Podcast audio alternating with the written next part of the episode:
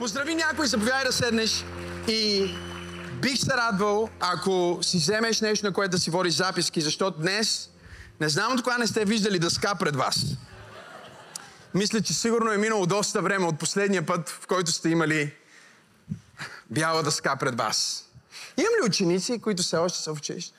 Що не си дигате ръката? Библията казва, правете ученици. Библията казва, че всички християни са ученици. Знаете ли, че никъде в Библията християните не се идентифицират като такива?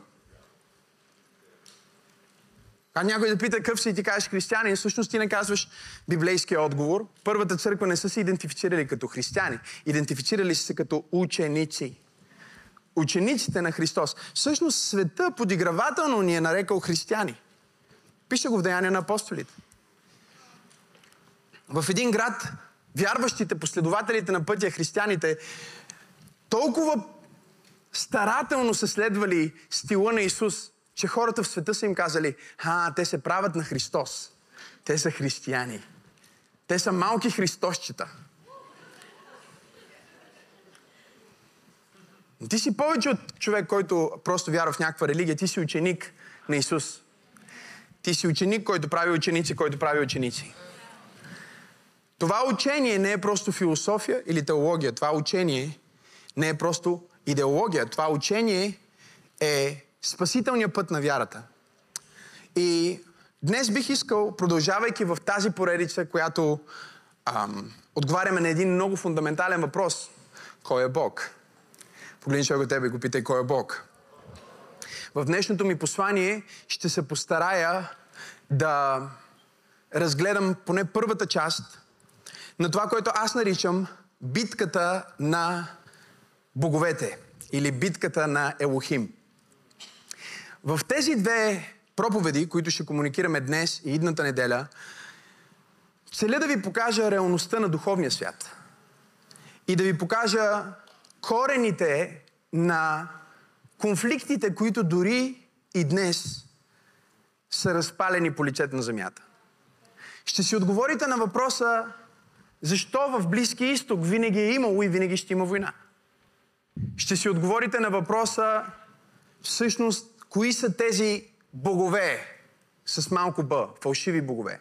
Ще си отговорите на много въпроси, свързани не само с естеството на Бог и Неговата работа, но също и с това как вие да се справяте с реалния враг, с който се борите. В лицето на една личност, която Библията нарича Сатан. Това не е неговото име, това е неговата титла. Сатан означава обвинител номер едно. Сатан означава прокурор, онзи, който осъжда, онзи, който обвинява. Интересното при него е, че освен да обвинява, той първо съблазнява. И затова Бог го мрази. Някой казва, Бог способен ли да мрази? О, да. Бог го мрази, защото Библията казва, че Бог мрази зло. И това, че Бог е любов, не означава по никакъв начин, че Той не е способен да лиши някой или нещо от своята любов. И фактически това е омраза. Да бъдеш мразен от Бог е да нямаш Неговото благословение, да нямаш Неговата любов и самия Бог да не те зачита за нищо.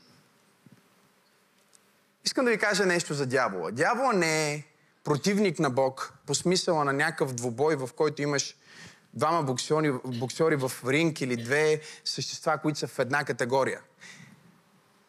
По-скоро дявол е някой, който се противи на Бог, но от гледна, страна, от гледна точка на Бога той е победен.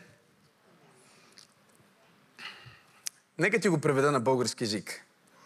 Дявол, с който ти се бориш, е победен. Дявол, който те съблазнява, е победен. Дявол, който разрушава семейството ти, е победен. Но ако ти не си в съзнание за това, което Христос вече е направил за теб и за победата, която имаш в Него, ти отново и отново и отново ще влизаш в конфликт с победен враг. Той поначало е бил победен. Благодаря за това, Амин. Злото не е сила, злото е просто липсата на добро. Не знам дали сте тук днес. Черното не е цвят. Тук ли сте хора? Тъмнината не съществува. Съществуват единствено пространства, в които светлината все още не е пенетрирала. Ние ги идентифицираме като тъмнина. И дори понякога Библията ни казва, че гъста тъмнина и мрак покриват земята, но дори и тогава, когато тъмнината е обгърнала привидно светлината, Евангелист Йоанн ни казва, и светлината свети в тъмнината, и тъмнината не я схвана. Нека ти обясня нещо. Първо не я обхвана, а после също не я схвана. Не е грешка в превода, разбирате ли? Дявол не може да схване. Защо точно ти?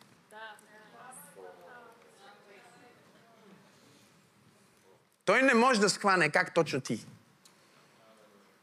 И този вековен конфликт, който аз наричам битката на Елохим, започва още в първите страници на вашата Библия. Ако отворите Библията си заедно с мен на книгата Битие, ние виждаме това, което четохме и миналия път. Че в началото Бог сътвори небето и земята, а земята беше пуста и устроена и тъмнина покриваше бездната и Божия дух се носеше над водите и Бог каза да бъде светлина. И само тези няколко стиха в Библията, ако, ако само тук спрем и размишляваме, можем да научим изключително много, но нека да ползвам тази дъска, която имам, за да ви създам някаква представа. Бог създаде първо небесата, а кажи небесата и земята. Сега, можем да разглеждаме небесата в, ам, в три. И ние казваме, че има три небеса. Нали? Защото Библията говори за третото небе като Божието небе за второто небе като мястото на сливане на, на, на материалния и нематериалния, духовния свят. И за първото небе като нашето небе или а, атмосферата на Земята. Когато ние четем това, можем да си представяме а, селестиалната иерархия, за която наскоро проповядвах в Бургас, по подобен начин. Тоест, тук ние имаме невидимия свят в горния обръч. Това е да го наречем Божието измерение. Небесното измерение. От това измерение Бог създаде материалното. Ние знаем реда на сътворение, защото още в тези стихове, които прочетохме, се казва първо Бог създаде кое? Земята. Не. Кое създаде първо? Небесата. Той създаде небесата и небесните тела. И когато ние говорим за небесните тела, ние не говорим просто за звезди и за планети и за галактики.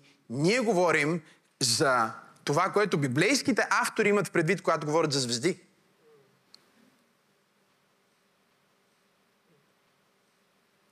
Звезда е един от термините, които Библията използва – за да говори за небесните тела и за небесната иерархия и за ангели и за живи същества, които са от това небе, които са от Божието небе.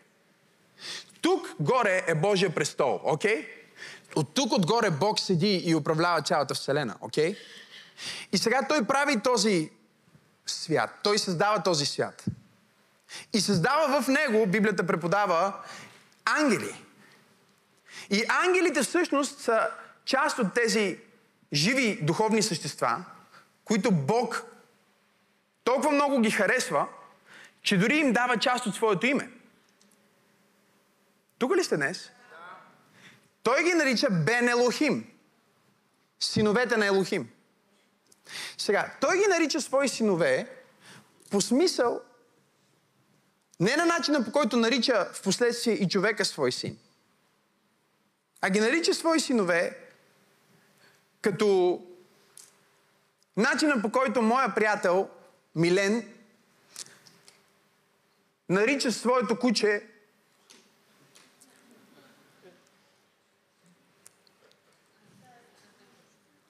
Като се прибере вкъщи, Милен казва, моето момче.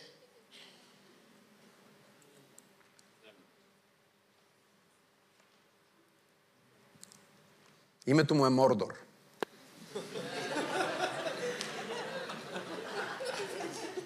И е Доберман. Но когато Милен се прибере, той казва, айде, моето момче, как си моето момче? В този смисъл Бог ги нарича своите синове. Те са неговите творения, неговите асистенти, хората, творенията, които а, обслужват неговия престол и невидимия и в последствие имат претенции за видимия свят. И създавайки небесата и земята, на земята Бог създава едно уникално място. Тук ли сте? Следвате ли ме? Е, това уникално място, то е тук. Нарича се Едем. Едем е пространството, в което небесата и земята се целуват. Там е ултара. Там небесното се пренася в материалното.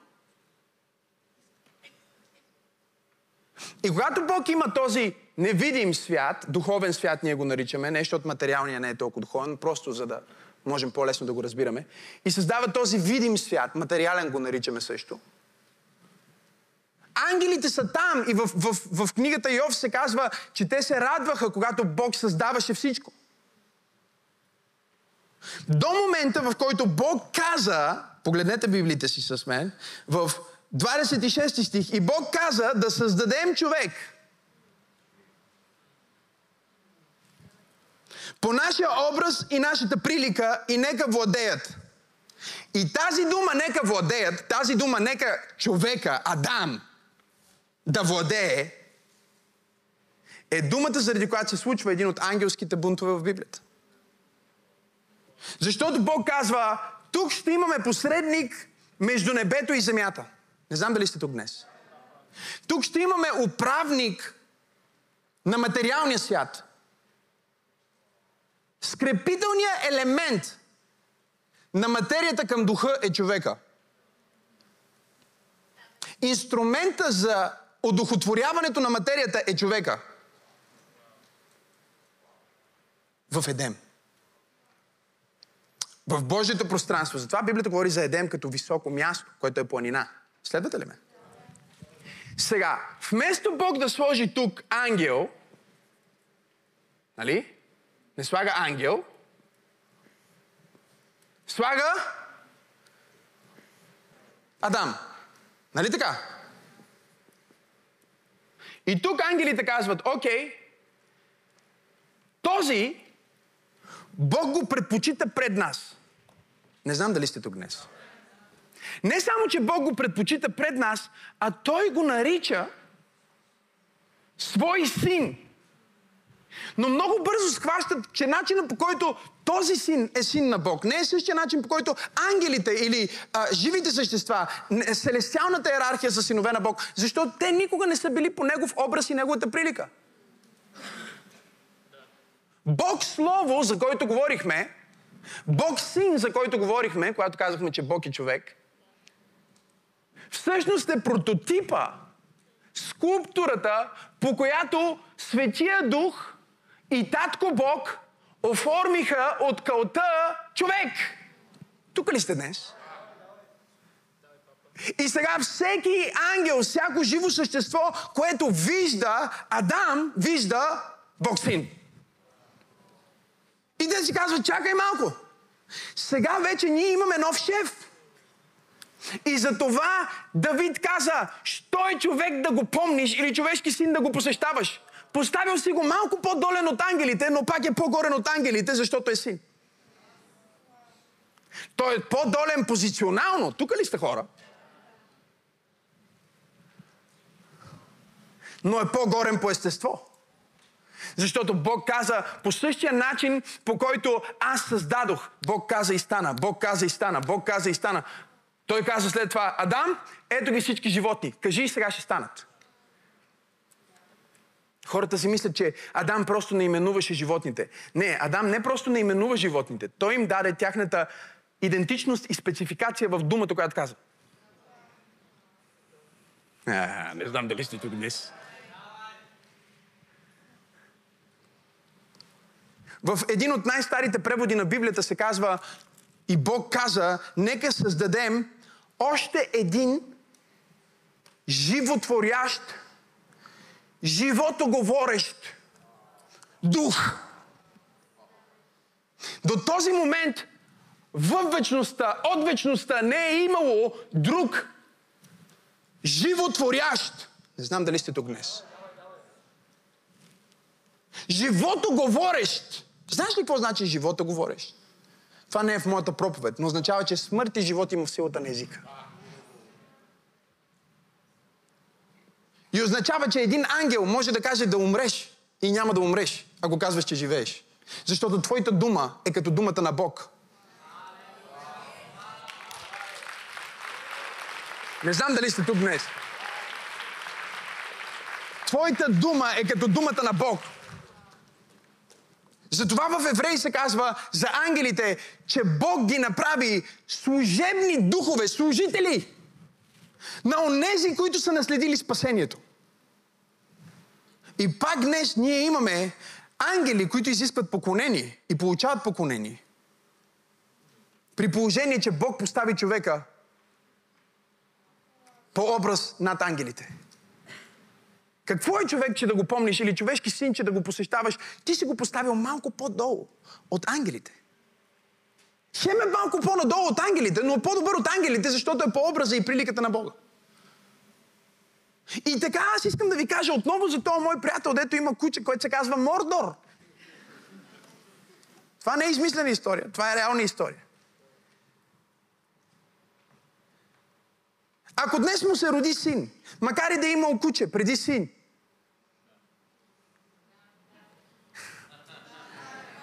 Кучето знае как да изпълнява. Кучето е обучено дори да ходи до туалет на, на правилното място. Кучето е обучено да си подава лапата, да стои, да пази на всички тези неща, които можеш да обучиш кучето.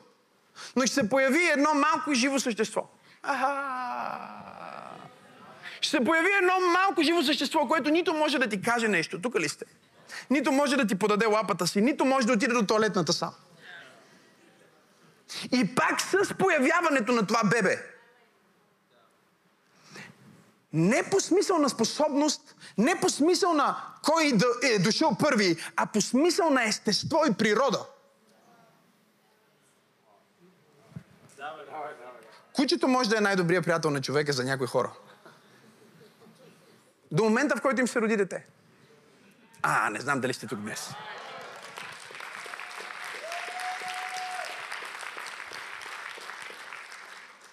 Разбирате ли сега защо в Ефесяни се казва, че ангелите през цялото време надничат в църквата, за да видят тайните на Бог? Те не могат да схванат как Бог си говори с някаква кал.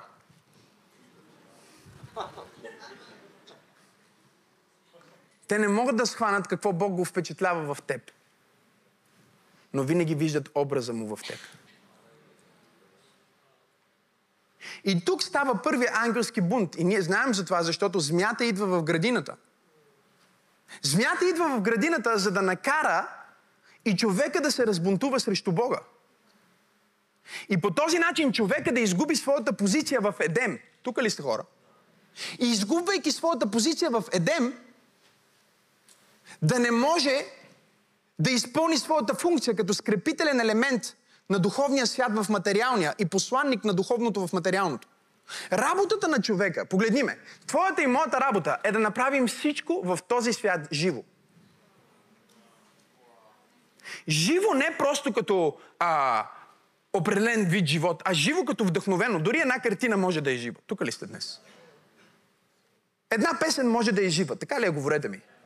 Една книга може да е жива. И Бог казва, всеки човек, който е в изправни отношения с мен, има способността да създава живи неща. Затова можеш да отидеш и да гледаш някаква картина от времето на Ренесанса и са минали стотици години и ти стоиш там и го гледаш. Може би има някой днес, който по-добре би могъл да нарисува същата картина. Не знам дали сте тук днес. Но никога не би могъл да вкара същия дух в картината. Аз се опитвам да ти кажа, че ти си териториален командир. Опитвам се да ти кажа, че ти си агент на небето, на земята. Опитвам се да ти кажа, че Бог те е поставил на тази земя с мисия и с цел да одухотворяваш, да създаваш. Да говориш думи, които не са просто здраве и здрасти, как си, а да говориш думи, с които твориш.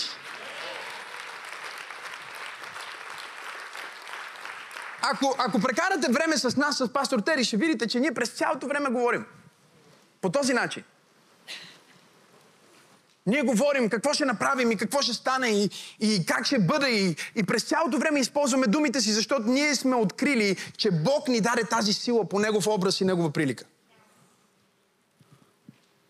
На еврейски дума е дабар, което означава субстанция, нещо, реално, материално. Ти си мислиш, че думите са просто бла-бла.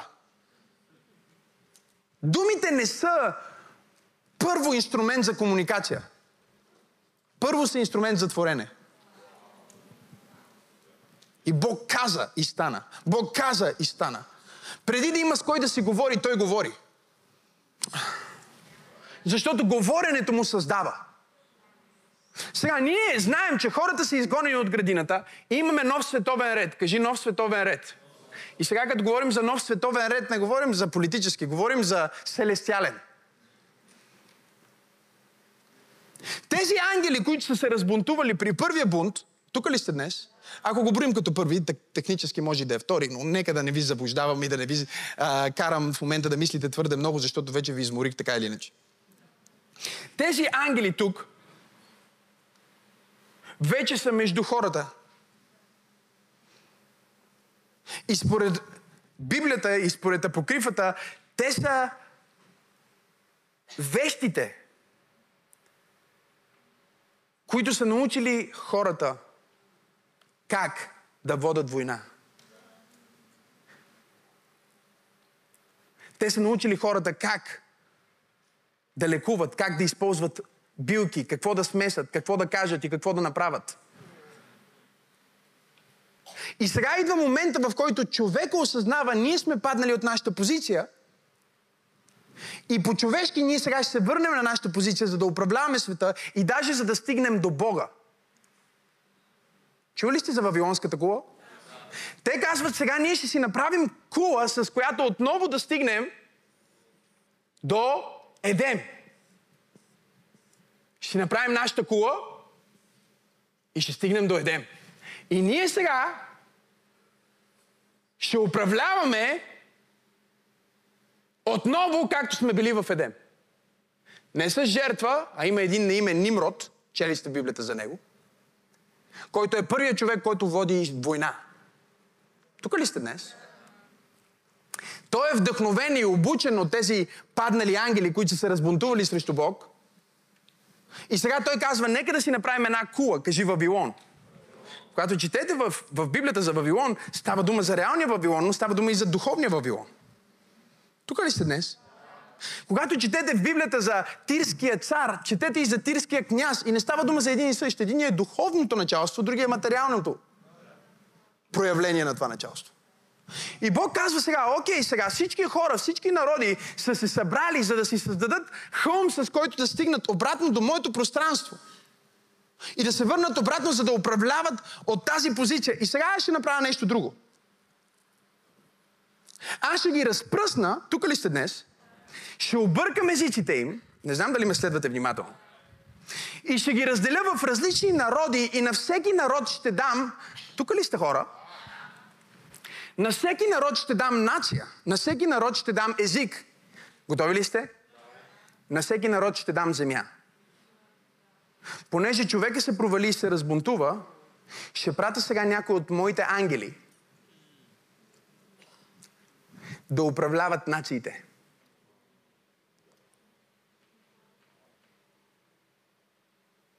Ще им дам те да управляват нациите със справедливост. Но вижте какво се казва в Псалми. Нека да ви покажа този пасаж. В Псалми се казва 82.1 Бог стои в Божия събор. Кажи Божия събор. Сега, кое е Божия събор? Те са горе Божия събор. Тези ангели тук, те са Божия събор.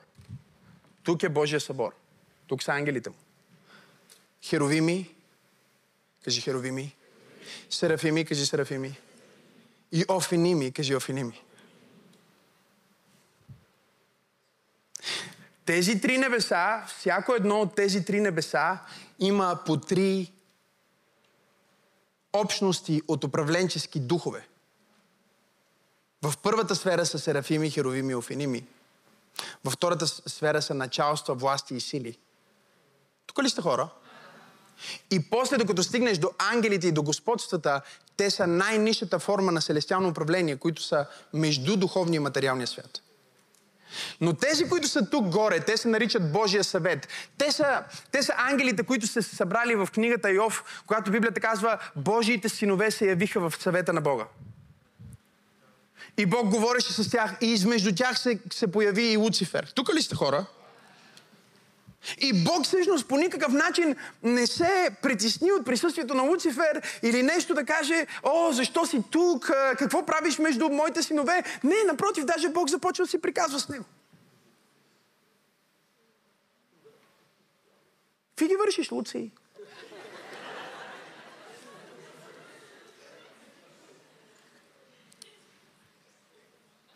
Ами знаеш какви ги върша, Господи? Аз обикалям нагоре и надолу.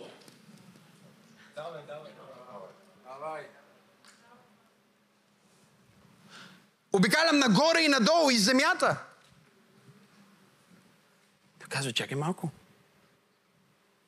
Ти като обикаляш земята, видя ли моя невероятен Йов?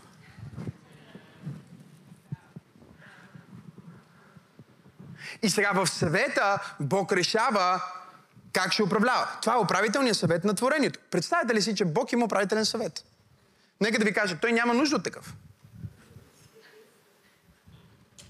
Но като говорим за това кой е Бог, трябва да разбираме, че Бог, Бога в който ние вярваме, желая да споделя своята власт. Той желая да споделя своята сила. Той желая да споделя своето царство. До такава степен, че в Неговото царство, към което ние отиваме, вечността, в новото небе и новата земя, всеки подданик ще бъде цар и господар. Божието царство е единственото царство, в което всички са царе. Затова се казва за нашия Господ Исус Христос, че Той е Господ на господарите и цар на царете. Сега, вие веднага си мислите, че става дума за някакви духовни господари и за някакви духовни царе, но всъщност става дума за вас.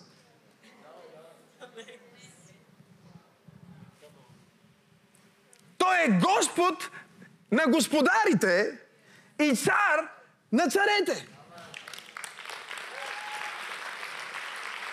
О, ако ръкопляскаш, ръкопляскай, като че наистина вярваш. Сега, ние знаем, че Бог е структурирал по този начин света, защото така ни е написано. В Битие 10 глава се казва, 25 стих, че в това време Бог раздели земята. В Псалм 82 се казва, че Бог седи в събора на боговете и им говори. И вижте какво им казва. Боговете с малко. И им казва така, до кога ще съдите несправедливо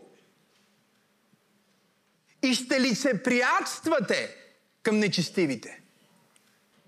Бог говори на тия ангели, които е поставил в, във втората сфера и казва, хей, аз ви поставих да съдите справедливо над нациите, а вие се приятствате, вие си избирате военните мъже, вие си избирате злодеите и тях овластявате да управляват.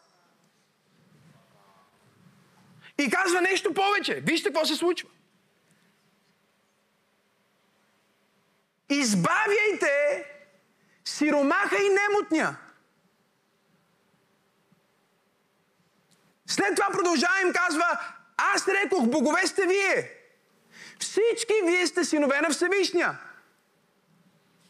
Но при все това ще умрете като човеци и ще паднете като всички князе. Стани Божий и съди земята, защото ти ще наследиш всички народи. Бог казва, не съм доволен. Вие не управлявате честно. Вие пренебрегвате хората, които имат нужда, за сметка на хората, които са силни. Хората, които воюват. Вие също си избирате такива хора и даже имате наглостта да им се представите за богове. Не знам дали следвате внимателно. Тоест Бог казва, а, синко, искам ти да бъдеш началника в ангело-човешките взаимоотношения към този народ, наречен гръцки. И сина отива и се представя не като настойник, пратен от Бог, а като Бог. И казва, ето аз съм Бог, аз съм Зевс, поклонете ми се. Не знам дали сте тук днес. Бог казва, а, така ли? Значи вие, всички до един, всички синове на Бога, на Бога, всеки един от вас си взе нацията и се представите за Вал. Сега разбирате ли, що Израел се бореше срещу тия богове? Представихте се за Вао, представихте се за Ашерата, представихте се за Кришна, представихте се за... Мога ли да проповядвам днес? Вие всички ще паднете и ще умрете като човеци. Те казват, няма как да стане това. Няма как ние да умираме като човеци. Ние ще слеземе между човеците и ще прецакаме твоя план. Битие 6 глава, тук ли сте хора? И ще направим така, че жените на земята да не раждат човеци по твоя образ и по твоята прилика, да извратим гена на човека.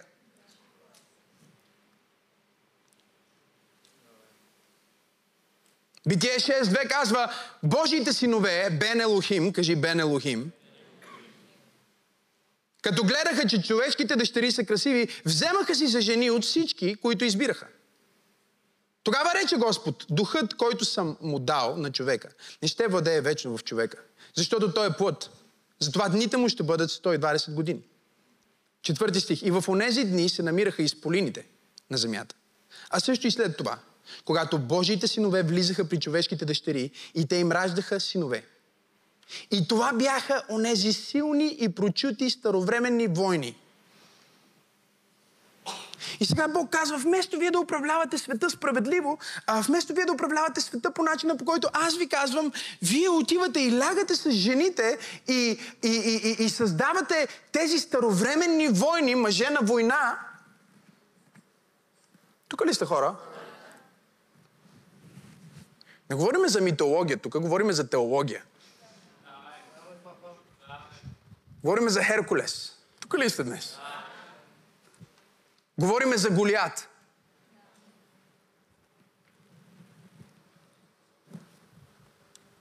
И Бог казва, това трябва да спре.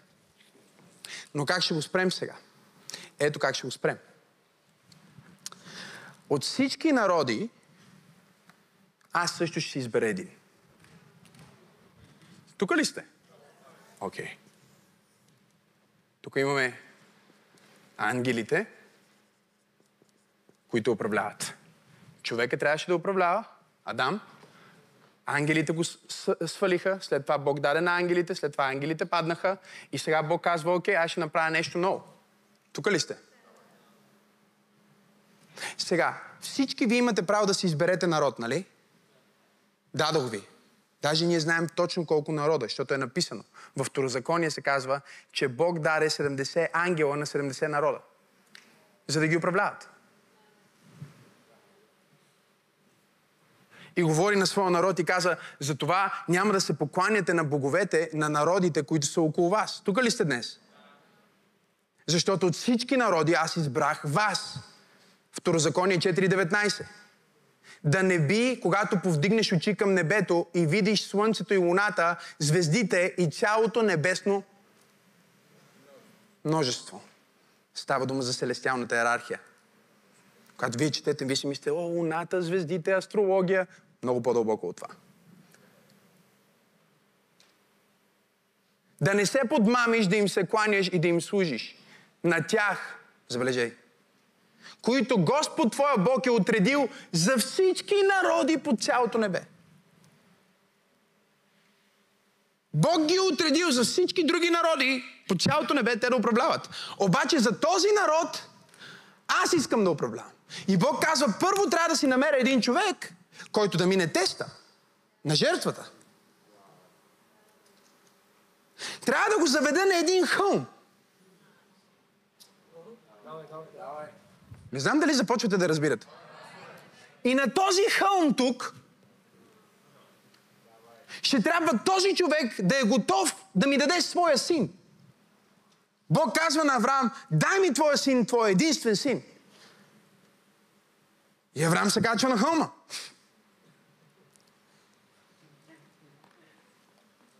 И е готов да жертва своя син. И Бог казва, стоп, тук що ти ми даде легално право да направя нещо повече. И сега ето какво трябва да направим. Сега трябва от теб да произлезе нов народ. И от този народ аз ще изпълна първото пророчество, което дадох на Адам, че семето на жената ще струши главата на змията. Че човека отново ще се издигне над падналите ангели и ще струши главата на змея. И казва, аз си избирам сега, Авраам, едно парче земя от цялата земя, то си е мое. Аз искам да притежавам това парче земя, ще избера някаква пустиня, ще избера някакво такова място, което не изглежда толкова готино, колкото дадох на всичките ми други синове. Защото все пак не е честно. Те са богове, ама с малко ба, аз съм истинския бог. Аз мога да създавам оазис в пустинята. Аз мога да направя живот там, където няма живот. Затова ще взема най-неудобното, най-привидно, негоченото местенце. Това е обещаната земя, която аз на теб ти обещавам, Авраам, че на теб и на потомците ти ще я дам до века. И аз ще бъда вашия Бог. И вие ще бъдете моят народ. Окей, okay, знаем историята. Авраам, 12 племена, наче Израел. Обаче по пътя, ние четем Моисей им казва, сега ние трябва да възновим, възобновим портала към небесата. И казва, ето тук ще има храм. Първо се нарича скиня. Тук ли сте? И скинята е мястото, на което небето и земята се срещат. Там, където свещеника веднъж годината има право да оправя отношенията на човечеството с небето. Там са и херовимите, които не са паднали които държат Божия престол, които първосвещеника вижда веднъж на деня на изкуплението. Тук ли сте хора? Моисей прави скинята. И скинята е новия Едем. Чудили ли сте защо всичко е в дръвчета и в злато и в украси? Защото ги връща към Едем. Казва, ето сега входа е отворен. Израел е моя народ. Аз съм техния Бог. Искам да бъда техния цар. И един ден те казват, ние искаме да бъдем като всички други народи. И да си имаме свой цар. И Бог им казва, чакайте малко, аз съм вашия цар. Те казват, не, ние искаме и ние да имаме цар, като всички други народи. Ако четете древна история, ще знаете, че първите царе са били богове. Второто поколение царе са се наричали синове на богове. И третото поколение царе се наричали помазани от боговете. Днес, ако има крал, ако има цар, той не се избира от народа и не стъпва в длъжност в парламента, а отива в храма. И в храма се сипа масло върху него. Защото маслото символизира онова небесно нещо, което слиза от небето на земята, за да промени земята. И Бог казва, окей, вие искате да имате цар, избирате си цар. Обаче ето какъв ще бъде проблема Израел. Проблема ще бъде, че ако този цар е окей с мен, вие ще бъдете благословени. И ако този лидер не е окей с мен, вие ще бъдете проклети. И сега човеш, човешките отношения с Бога отново ще опрат до един човек, който дори като е най-добрият цар и всички си мислят, ето Давид е този Божий син. Тук ли сте хора? Дори и Давид пада в грях.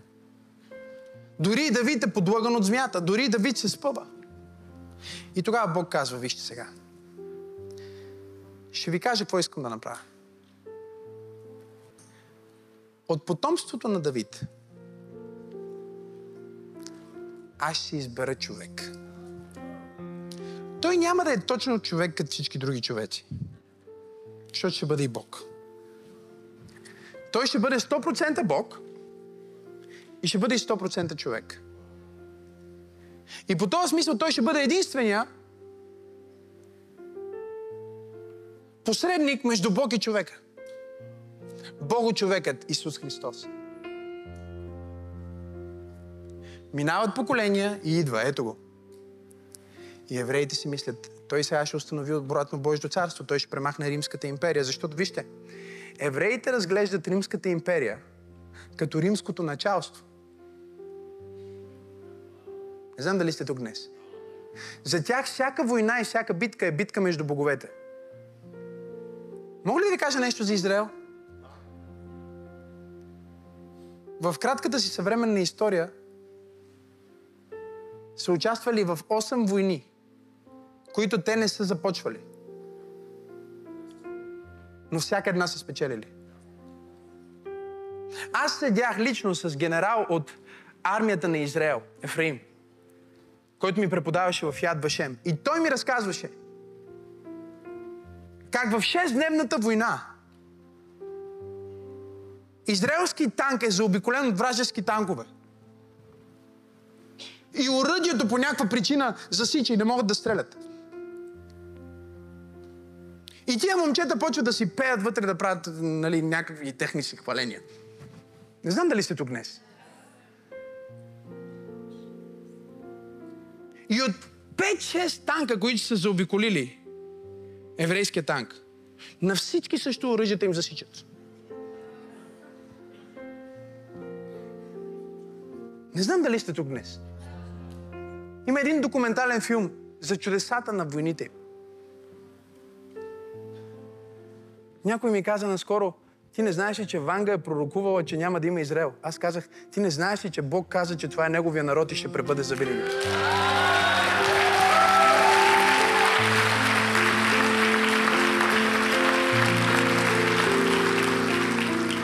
Да ви конфронтирам още малко? Врачките са служители на тези ангели. Те са вещици. Вещи по духовните въпроси. Някой ги е научил. Да ви кажа още нещо, което да ви шокира. Фармацевтика идва от фармакия, което е магиосничество на арамейски. Затова всеки път, когато влизаш в аптеката, посреща змия.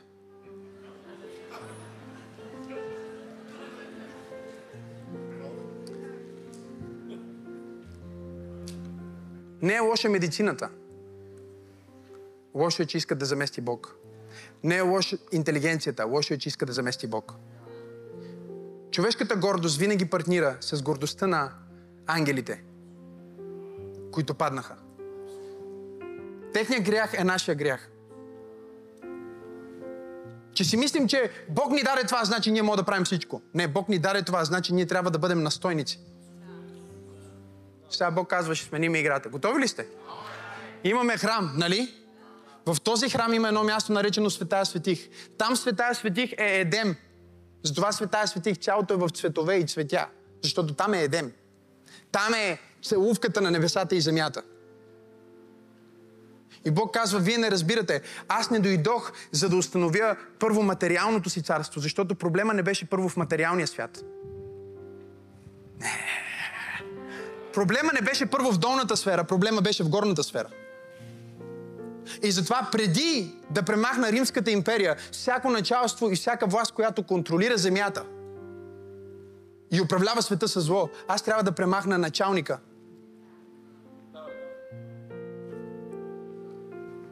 Затова, брати и сестри, когато на същия холм, на който Авраам жертва своя син, Исус издъхна и Библията казва, завесата на храма се раздра. Бог каза, вече е отворено.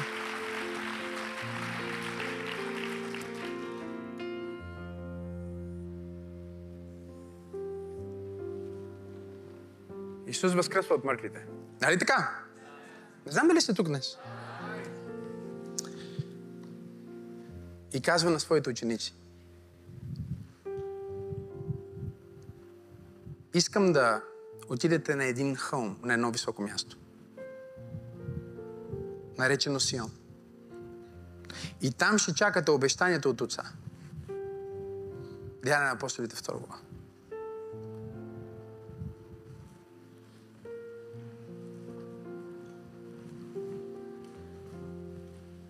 И ще се изпълните с сила, когато дойде върху вас Святия Дух. И ще бъдете свидетели за мен на всички народи. Какво ще им свидетелствате? Че свърши тяхното царство и започна Божието царство. Чуйте ме. Евреите отхвърлиха Христос. Те не го познаха. И началствата си помислиха, ето Божия план се провали. Те не знаеха, че от самото начало Бог не искаше да спаси само Израел, а искаше да спаси целият човешки род.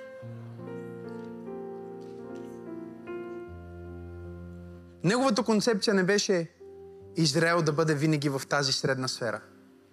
Неговата концепция беше да върне човека там. Но вече не като един,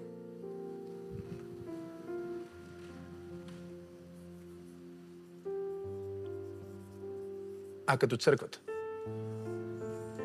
Тук е църквата сега.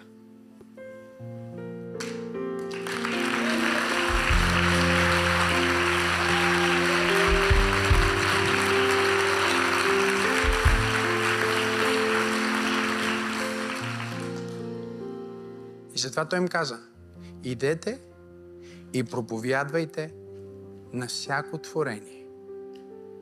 Проповядвайте благовестието на царството. И каза, тези знамения ще придружават, придружават повярвалите в Мое име.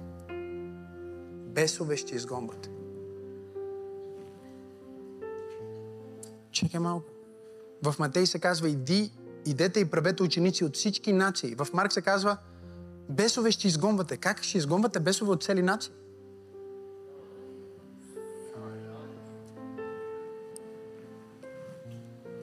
Бог казва сега, тук, няма княз на поднебесната в България. Има църква пробуждане.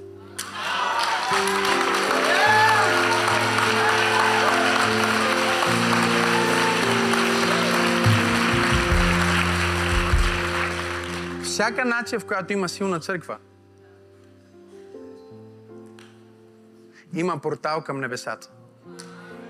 Знаете ли какво казват православните? Нашите братя православните? Че всеки храм е вход към Едем.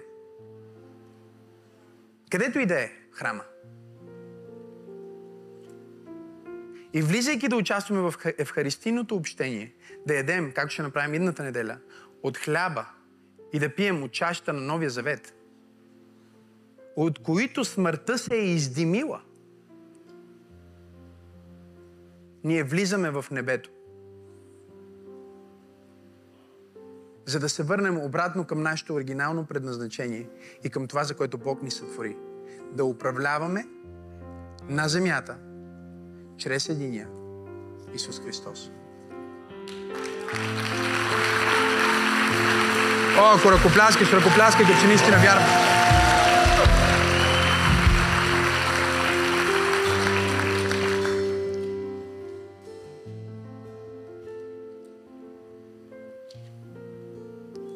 Колосяни 2 глава 14 и 15 стих казват какво направи Исус всъщност.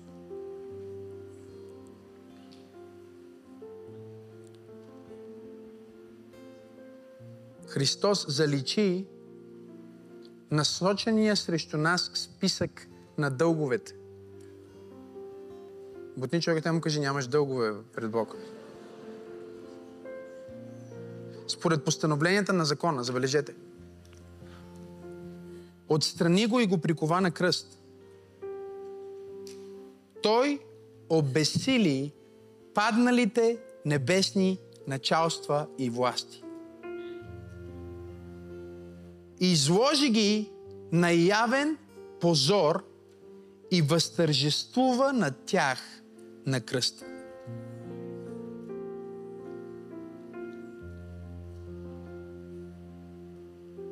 Разбирате ли какво казва Божието Слово?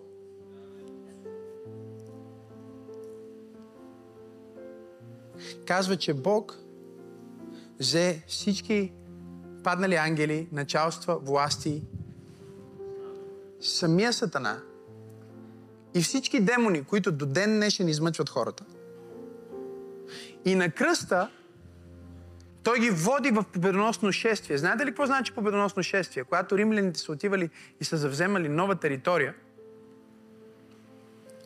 са залавяли вражеските армии, царете им, князете им и са ги връщали в Рим на парад. На победоносно шествие. И отпред минават в, в, в, в, а, в килии, водени пред всички хора, които ги плюят и ги замерят с домати. Тук ли сте? И след тях цялото богатство, което са управлявали. И Бог казва, цялото богатство, целият ресурс, цялото благословение, което дявола бе откраднал от хората, аз го върнах на кръста в Христос. О, ако ръкопляскаш, ръкопляскай, като че наистина вярваш.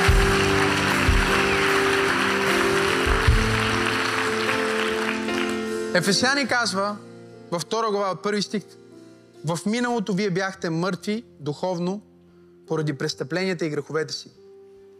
Живеехте според законите на този свят и следвахте господаря на злите сили, владеещи земята.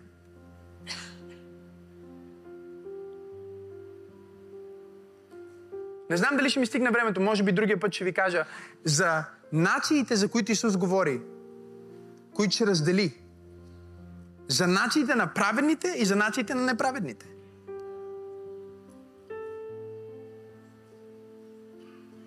Сега разбирате ли защо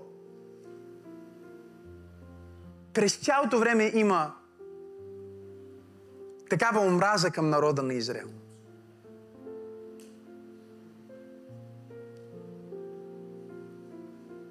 Това е най-преследвания, най-мразения и народа, който най-много пъти са се опитвали най-силните армии да го заличат от лицето на земята. Тук ли сте хора? Вавилон се опита къде е Вавилон. Рим се опита къде е Рим. Не знам дали проповядвам в правната.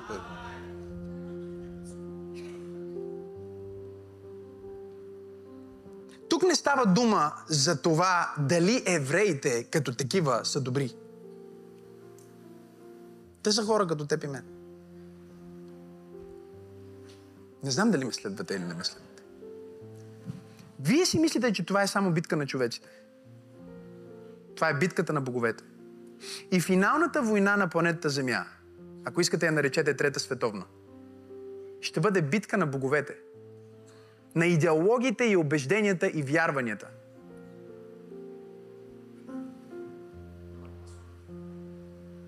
И ако Израел днес е паднал от мястото, на което Бог ги е сложил, ако днес нямат храм, ако днес нямат скина и те са паднали, защото не са приели Христос,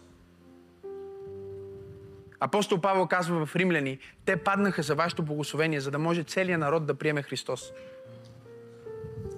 и църквата да не остане само в Иерусалим, а да отиде до краището на земята. И казва, ако тяхното отхвърляне стана такова приемане за вас, можете ли да си представите какво ще бъде тяхното приемане за целия свят?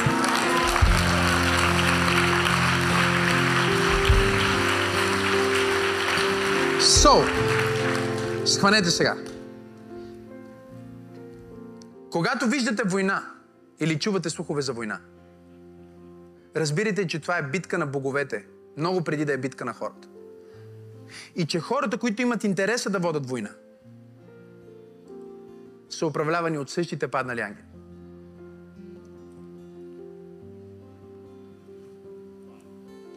Когато виждаш Байден как стиска ръката на някой въздуха и няма никой там, аз казвам, че може да е смешно, защото няма никой там и той стиска ръката на някой, който го няма. Или може да е страшно, защото стиска ръката на шефа си. Хората в управленията на света са водени, заплашвани и притискани от началствата и властите на поднебестата. Има само една организация, която може да се справи с тези духове без тела, с тези паднали ангели и с тези началства, които искат да държат България бедна, болна, нещастна и незначителна.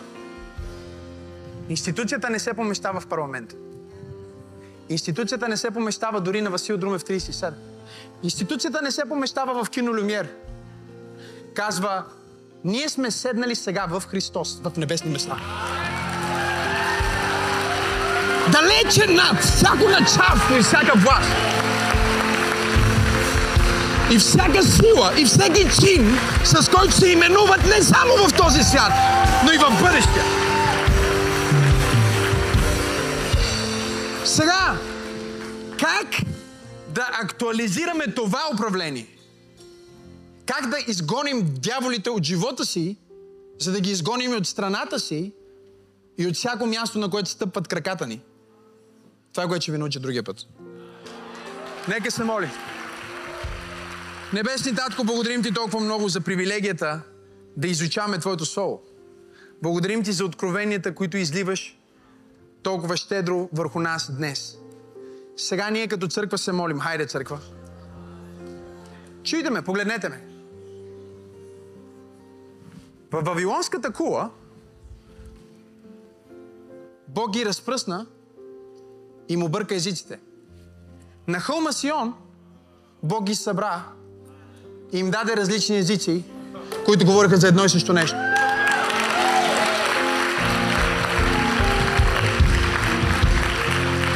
Издигни ръцете си и се моли. Татко, в името на Исус, ние ти благодарим за църквата на живия Бог. Благодаря ти за всеки човек под звука на моя глас, който е попаднал в това богослужение, онлайн или тук в залата. Нека бъде докоснат. Нека бъде изпълнен. Нека бъде освободен. Всяка сила и власт на лукавия. В името на Исус. Здравейте, скъпоценни свети! Толкова съм щастлив, че мога да направя това видео обращение към вас. Това видео е специално, за да ви насърча, да ви покажа сградата, за която в момента преговаряме. Това е сграда, която е добре позната на Църква Пробуждане. Ние сме я наемали имаме някои от най-историческите служби, които са се случвали тук, в това светилище. Стотици хора са били кръстени във вода. Моята дъщеричка Сара бе представена пред Господ, както и десетки други дечица, които днес са част от нашата общност. Това място има 700 седящи места и това е само една малка част от огромната сграда, в която има място за ресторант, субкухня, място за офиси, видеостудио, аудиостудио и толкова много. Ние сме събрали 20% от стоеността на тази сграда и банката в момента ни казва, че ако съберем още 10% преди края на месеца, те ще ни дадат заем, за да притежаваме този имот за славата на Бог. Така че идвам при вас с това видео, за да апелирам а, да направите вашето спешно дарение към Църква Пробуждане за закупуването на тази сграда. Знам, че много от вас вече са дарили, но истината е, че днес ви предизвиквам да извървите втората миля. Ако 4000 човека дадат 100 евро или 400 човека дадат 1000 евро, ние ще съберем сумата, която ни е нужна за останалите 10% от сградата и малко пари, за да можем да освежим това място и да го използваме още тази година. Ние вярваме, че това е година на провизия, година, която Бог ще снаби за нас. Така че участвайте в това снабдяване. Направете вашето жертвено даване. Направете го бързо, защото наистина това е възможност, която има срок на годност. Има още един купувач на тази сграда, който иска да я събори, за да построи апартаменти тук. И има възможност. Но заедно с собствениците, които ни я продават, сме се съгласили, че е чудесно, ако може тази сграда да остане църква. Истината е, че зависи от нас сега. Зависи от теб и мен. Ще направим ли тази жертва? Ще извървим ли втората миля? И ще вземем ли това нещо за Божието царство? Пак казвам, 4000 човека по 100 евро или 400 човека по 1000 евро и ние сме готови да купим тази сграда за Божията слава. Участвай днес с твоето дарение.